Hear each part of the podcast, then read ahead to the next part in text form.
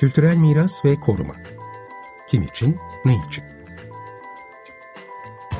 Hazırlayan ve sunanlar Asu Aksoy ve Burçin Altınsay.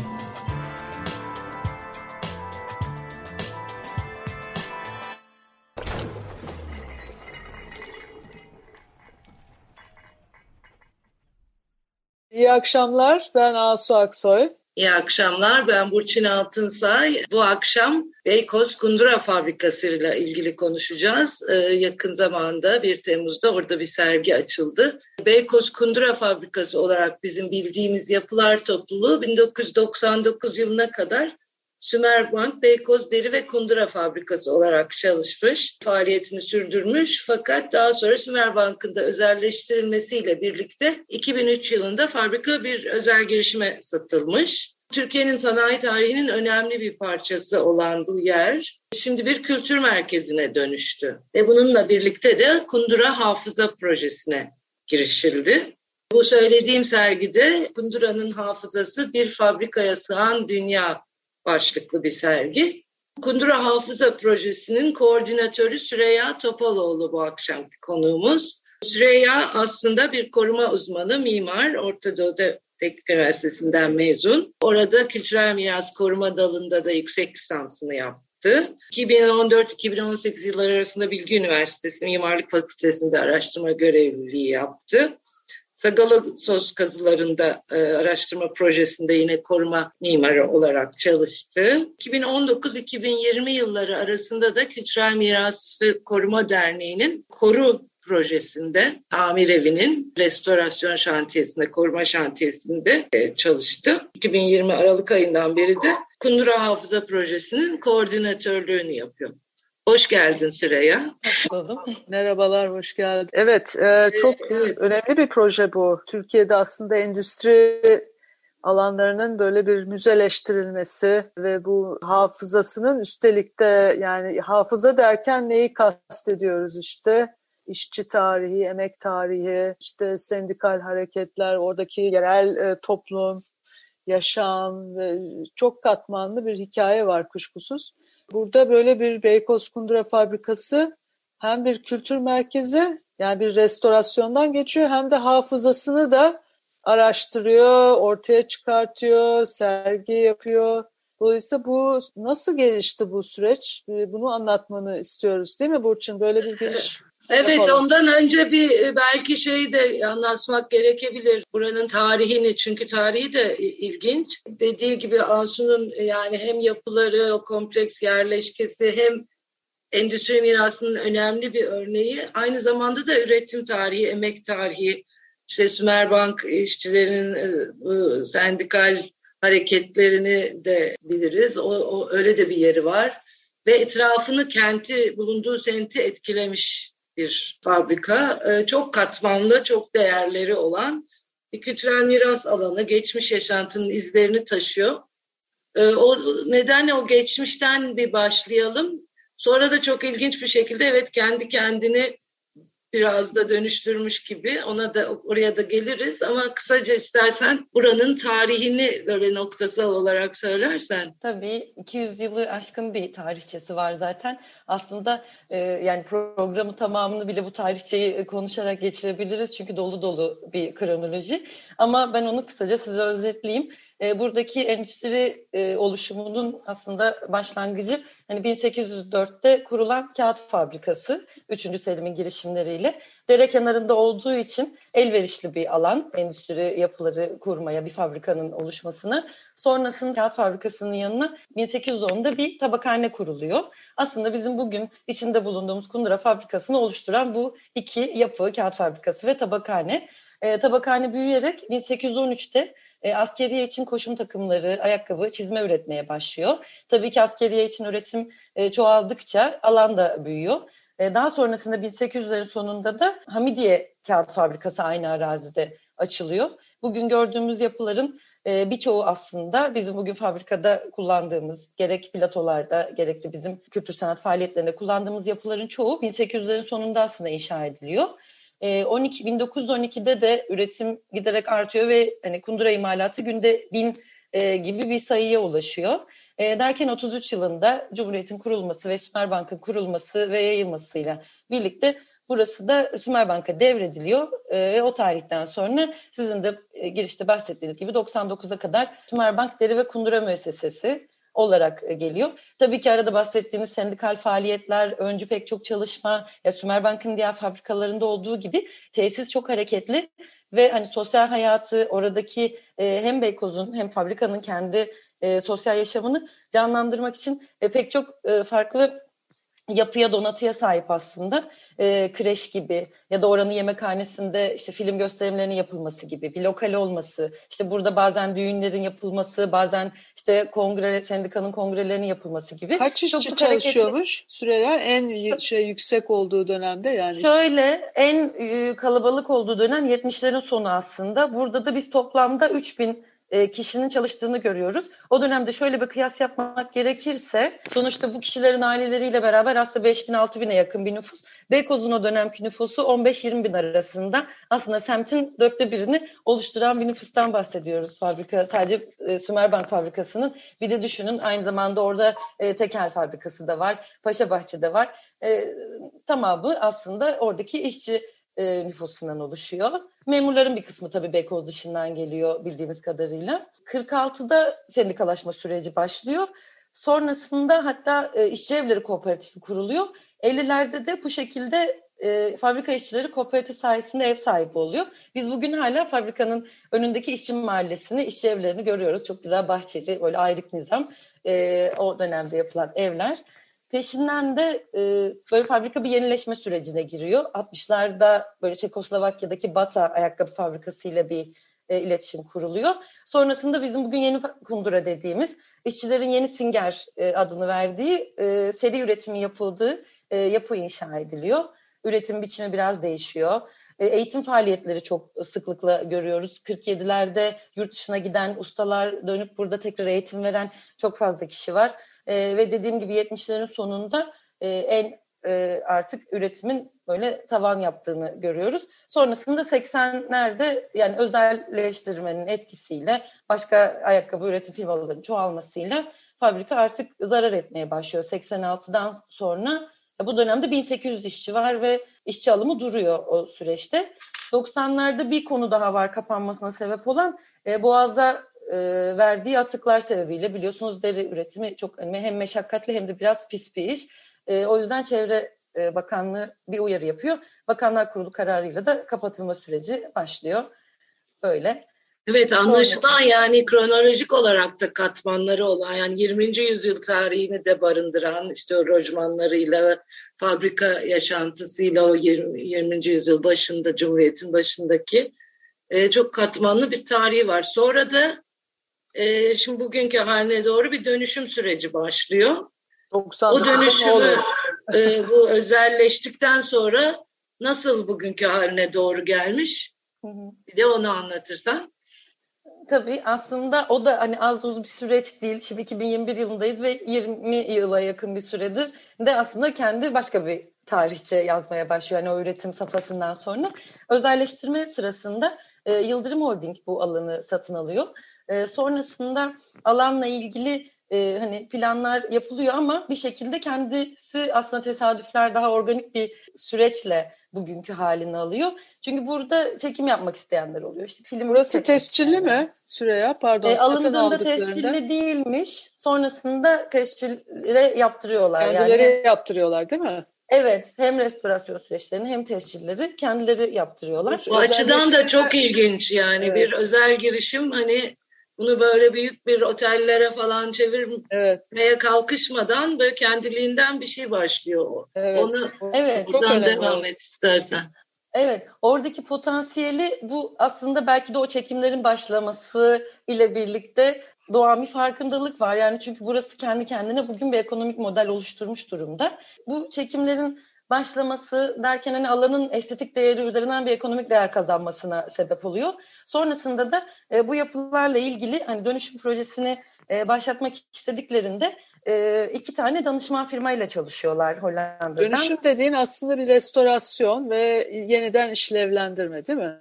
Hı hı, Aslında tabii tabii yeniden dönüşüm, hani işlevlendirmeyi. dönüşümü bu Ha. şekilde tarif etmek iyi olur. Koruma ve yeniden koruma- kullanım.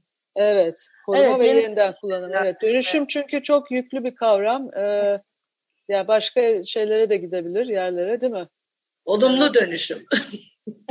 Olumlu dönüşüm. Tabii ki benim aslında kastettiğim hani bir ko- koruma süreci ve yeniden işlevlendirilmesi. Endüstri yapılarının alınıp hani bugün hani makineler için üretilen yapıların bugün aslında insan için e, kullanılması aslında kastettiğim öyle bir e, dönüşüm. Ve hani bu dönüşümü, bu restorasyonu yaparken de hani iyi sağlam adımlar atmak için e, çok farklı danışmanlara e, başvuruluyor. E, ve özellikle de buradaki restorasyon sürecini etkileyen en önemli e, çalışma e, yurt dışındaki endüstri e, mirası yani iyi e, yeniden işlevlendirme örneklerini gidip görmüş olmaları. Hem Yıldırım ailesi hem de o dönemde Kundura bünyesinde çalışan mimarlar birlikte özellikle Almanya'daki yapılara, Esen'de, Zollveren'e e, geziler yapıyorlar ve oradaki aslında dönüşümü örnek alarak örneğin bizim şu an Kundura'da çalışan aktif çalışan mimarlar yok. Restorasyon çalışmasının büyük bir kısmı tamamlandığı için. Fakat eskiden mimarların olduğu ofislere baktığımızda orada çektikleri fotoğrafları, işte detayları, malzemeleri ne kadar iyi incelediklerini görüyoruz. Bir yandan bu da aslında artık arşive katılıyor. Mesela onların yaptığı çalışmalar da alanın tarihçesinin bir parçası olarak. Bir yani yandan hafıza- restorasyon yaklaşımını nasıl tariflersin dolayısıyla? Yani aslında mevcudu koruyarak ve mevcudu dokusunu nasıl diyelim e, kullanmaya yönelik, o dokuya uyacak dokuları e, oraya getirmeye yönelik değil mi? Evet aslında Bir minimum de restorasyon demeyelim lütfen. Koruma Demeyelim. diyelim. koruma Niye restorasyon yapılmıyor mu orada? Restorasyon tam da sevdiğimiz bir müdahale şekli değil onun için. Aslında bence şöyle ayırt edebilirim onu. Ya restorasyon dediğimizde tabii daha yapı ölçeğinde bir şeyden bahsediyoruz. Ama biz mesela hafıza gibi bir proje yapıp ya somut olmayan kültürel miras üzerinden de ilerlediğimiz için ona daha kapsamlı. Hani hem alan ölçeğinde çünkü kağıt konservasyonu da yapılıyor arşiv için. Makinelerin de yağlanması, bakımları devam ediyor. Onlar da arşivin bir parçası oluyor. E, yapı ölçeğinde de hani hem restorasyon çalışmaları hem bugünkü işte bakım çalışmaları devam ettiği için aslında büyük ölçekte bir koruma çalışması diyebiliriz.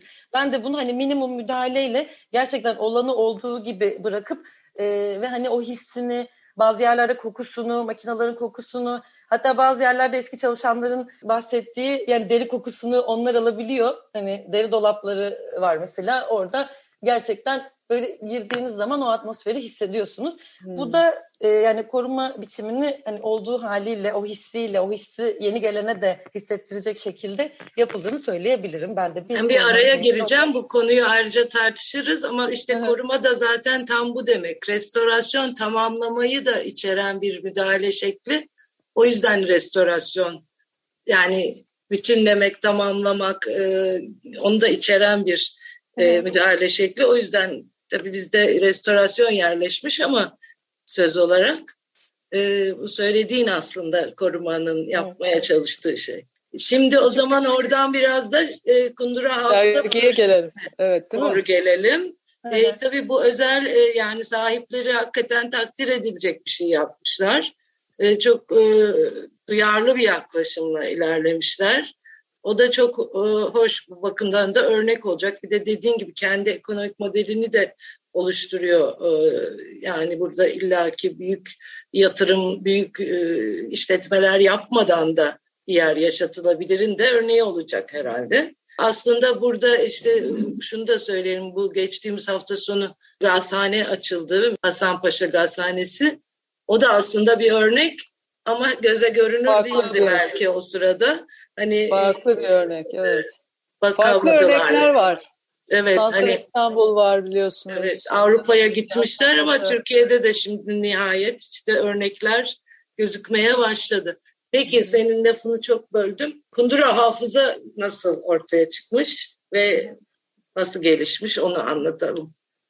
Hafızanın hikayesi de şöyle. Az önce bahsettiğim hani koruma süreçleri başlarken e, bu alandaki yani hikayelerin mekanın fiziksel dönüşümünün oradaki hani sosyal e, birikim den bağımsız yap- yapılamayacağını fark ediyorlar. Çünkü mimarlarla birlikte şeyi fark ediyorlar. Yani biz buradaki makinaları nasıl kullanıldığını bilmiyoruz. İşte bir kazanı koruyacaksak mesela bunu nasıl dönüştürebiliriz? Aktif yani kendi özgün işlevi neydi? Buna uygun olarak nasıl bir mimari müdahale yapabiliriz? Bunu öğrenmek için aslında fabrikadaki e, daha önce çalışan emeklilerle, oranın emektarlarıyla bir iletişim başlatıyorlar. Bu iletişimde aslında bizim bugün arşivimizin çekirdeğini ve serginin içeriğini oluşturan sözlü tarih görüşmelerinin başlamasına sebep oluyor. Bunları da e, planlı olarak yapmak için 2015'te Tarih Vakfı ile bir işbirliği kuruluyor. O şekilde başlıyor. 200'e yakın kişiyle görüşme yapılmış. Bu görüşmelerin hepsinin video kaydı var, ses kaydı var, e, deşifreleri var. Onların getirdikleri fotoğraflar, belgeler, yer yer objeler var. E, ve o dedi hafızanın arşivini oluşturan çalışmalar bunlar aslında. Bir yandan hani o şu anki aldığı halde fabrikanın kendi yarattığı enerjiyi şimdi kültür sanat faaliyetleri yaratırken bir yandan da o tarihçeyi biriktirmeye başlıyorlar. Sözlü tarihin güzel tarafı da yani benim de şu an içine girerek öğrendiğim aslında hani kitabi bilginin ötesinde herkesin kendi fabrikasını dinlediğimiz için bize sonsuz sınırsız bir kaynak veriyor. Yani o oradan gelen bilgi ve onun içinden bir şeyleri çekip benzer olanları işte sergide mesela bir araya getirmek e, bu sözlü tarih görüşmelerinin başlamasıyla hafızanın çekirdeği oluşuyor. Sonrasında fabrikada depolarda bulunan belgelerin az önce bahsettiğim gibi konservasyonu e, yapılıyor. Makinalarla ilgili çizimler çıkıyor, mimari e, yine e, çizimler çıkıyor. Onlar bile başlı başına bir koleksiyon olabilecek o e, nitelikte. Bazı afişler var. Hem sivil savunma afişleri hem işte Sümer Bankı tarihçesiyle ilgili elle yapılmış böyle fontları, şablonlarla çizilmiş afişler var. Pek çok farklı nitelikte malzeme var aslında arşivde.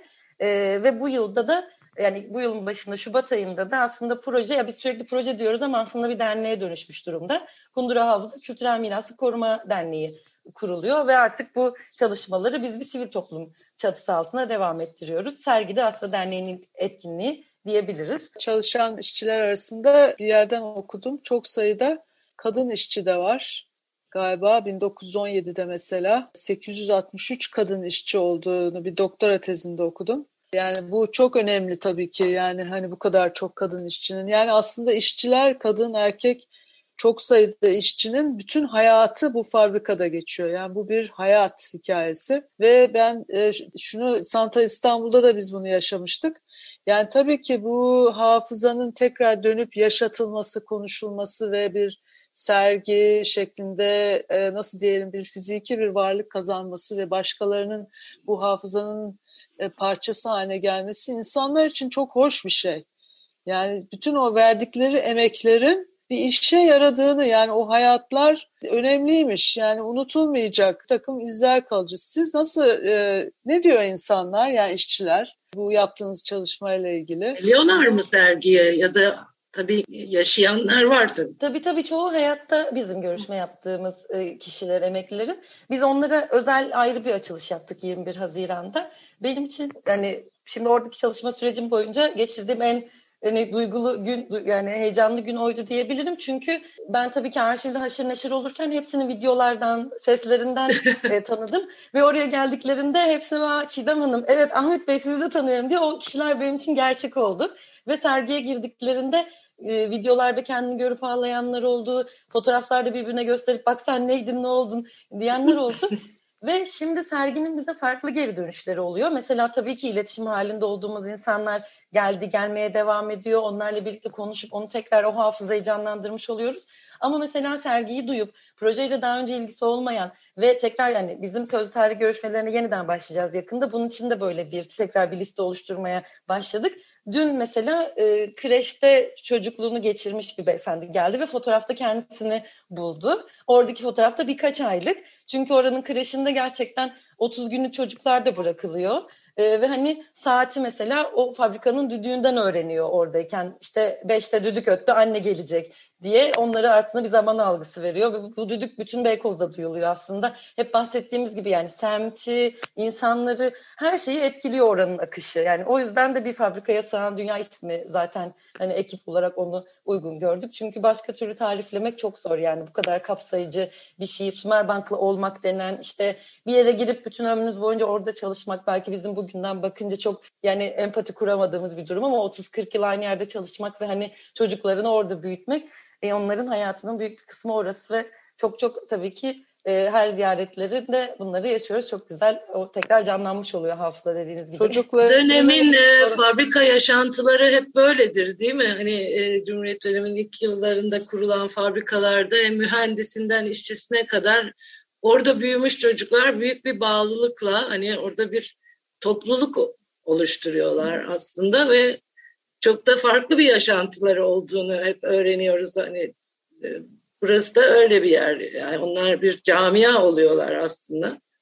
Çok hoş tabii o hatıraları canlandırmanız. Yani somut yapılar da aslında işte herkese bunları çağrıştırıyor ve canlanıyor yani. Evet. Çocuklara ve torunlara da anlatacak hikayenin kendisi şey kamusal alanda değer verilmiş olarak ortaya çıkıyor. Bence bu çok önemli. Yani yoksa uçup gidecek hikayeler, tekil kalacak hikayeler bunlar. Şimdi orada böyle bir önem verilen, değer verilen bir tarihin parçası olarak sen torununa bunu anlat. Ben böyle burada çalışıyordum, bu işi yapıyordum diye anlatabiliyorsun değil mi? Yani Süreyya yani bu bence bu işte insanların kendi tarihlerine, miraslarına böyle toplu bir şekilde sahip çıkmaları, anlatabilmeleri, paylaşabilmeleri çok önemli. Ee, onun, onun çok da önemli. değerli olduğunu görüyorlar. Yani evet. sivil tarihinde değerli olduğunu görüyorlar. Bir de tabii hiç oraları bilmeyen yeni kuşaklar için de e, çok aydınlatıcı oluyordur. Hiç Sümerbank nosyonu olmayan kuşaklar var. Yani bizim için vardır hep Sümerbank'ın basması, ayakkabısı bir, bir fikrimiz vardır da Şimdi hiç bilmeyenler için de çok yararlı oluyor sizin bu bilgiler. Asu Hoca'nın söylediği yerden alayım. Tekil olarak evet o hikayenin kendisi tekil olarak onların hafızasında ama paylaşılınca orada bir gerçeklik kazanınca bir kağıt üzerinde basılı olarak bir işte yazılı olarak o fotoğrafı o yazıyı görmek ve dediğiniz gibi geldiklerinde torunlarıyla geliyorlar, kızlarıyla geliyorlar, oğullarıyla geliyorlar, aileleriyle gelerek e, yani şunu da söylüyorlar benim makinem buydu ben bu makinede çalıştım. Yani o gerçekliği tekrar yaşayarak canlandırarak o artık ortak hafızamıza dönüşüyor. Yani toplumsal hafızamıza dönüşmüş oluyor. Biz orada o hareketi, o eylemi, o sergiyi birlikte gezme e, yaparken bunu aslında canlandırmış oluyoruz. Gözle göremesek de ortak olarak bir şeyi tekrar dillendirmiş ve canlandırmış oluyoruz. Bir yandan da az önce çoğu hayatta dedim ama tabii ki hayatını kaybedenler de var. E, örneğin e, yani bizim görüşme yaptığımız videosu olan ama işte iki yıl önce, üç yıl önce e, kaybettiğimiz emekliler de var. Asıl onların da anısını yaşatmış oluyoruz. Çünkü bazıları gerçekten bütün semtte bilinen, mesela bir Mümtaz Kaptan var. O kadar iyi bir e, hikaye anlatıcısı ki biz onun videosunu hani e, gör yani gelenlerle birlikte onu da anmış oluyoruz. Onun da anısını yaşatmış oluyoruz böylece. Evet yani bu toplumsal hafıza dediğin işte tam da böyle bir şey. Yani çok farklı hikayeler, farklı yaşanmışlıklar orada bir araya geliyor ve bir değer kazanıyor. Ve o zaman sen birey olarak da diyorsun ki evet benim bütün bu yaptığım emek bir işe yaradı. Yani bütün orada hayatımı geçirdim. Bunların bir anlamı var. İşte bak bunları artık ben anlatabiliyorum. Böyle bir bütünlüğün parçasıymışım. Ee, Birileri kıymet veriyor tabii. Evet, bu çok önemli. Evet. Peki bir daha tekrar yapılara dönersek şimdi orası Nasıl bir ortam, neler var, e, nasıl faaliyetler var? Aslında Kundura'nın içinde şöyle bir hayat var şu an. Tabii ki ağırlıklı olarak çekim faaliyetleri devam ediyor. Mekanların pek çoğu hani o koruma e, şartları altında e, kullanılmaya devam ediyor. İşte film, klip, reklam vesaire çekimler için. Onun dışında ama aslında şu an daha aktif olan hatta önümüzdeki haftada başlayacak olan Açık Hava e, Festivali, film gösterimleri başlayacak. Şu an fabrikanın kazan dairesi zaten bir sinema salonuna dönüşmüş durumda. Yani kazan dairesini oluşturan yapılar bütünü Kundura Sinema ve sahne olarak e, 2018'de sinema açılıyor. Geçtiğimiz senede sahne açılıyor. Aktif durumda. E, de açık hava e, faaliyetleri var. Bunun yanında da biz hafıza projesini yürütüyoruz. Zaten sergimiz e, açık. Arşivimizi e, gezebiliyorlar. Dernek kuruldu. E, yani böyle faaliyetler. Asıl kazan dairesinin olduğu alan sinema salonuna dönüşmüş durumda. Tabii pandemi sebebiyle uzun zamandır e, kullanılamıyor ama artık hafiflemeye başladıkça etkileri e, sinema ve sahnede aktif hale gelecek. E, böyle yani bir, bir yandan bir işletme yürüyor. Bir yandan da bu Kundura evet. Hafıza projesiyle işin bilimsel ya da tarihsel yanı da Elle tutulamayan işte yürütülüyor. somut olmayan miras. Evet bir de dernek oluşturuluyor. O da ilginç aslında. Hani özel girişimden bir dernek doğuyor. Bir sosyal STK doğuyor. Hepsi çok ilginç gerçekten. Evet süremiz doldu galiba. Oldu. Ee, Süreyya çok teşekkürler yani. Hakikaten çok konuşacak konu var. Ee, çok hızlı geçti. Çok teşekkürler. Bundan sonraki projenizi konuşmak üzere diyoruz değil mi? Burcu? Evet, yani sergiye de e, izleyicileri davet ediyorsun evet. herhalde. Evet, evet sergide beykozkundra.com'dan randevu alarak Perşembe, Cuma, Cumartesi, Pazar gelebiliyorlar. Uzun süreli kalıcı bir sergi. Arşivde materyaller değiştikçe biz de sergiyi dönüştürüp e, biraz değiştirip orada kalıcı olarak e, sürdürmeye devam edeceğiz. Serginin yan etkinlikleri de olacak. Takip ederek hem sosyal medya hesaplarından görebilirler. Elinize sağlık. Hoşçakalın. Çok teşekkürler. Hoşçakalın. Kültürel miras ve koruma. Kim için, ne için? Hazırlayan ve sunanlar Asu Aksoy ve Burçin Altınsay.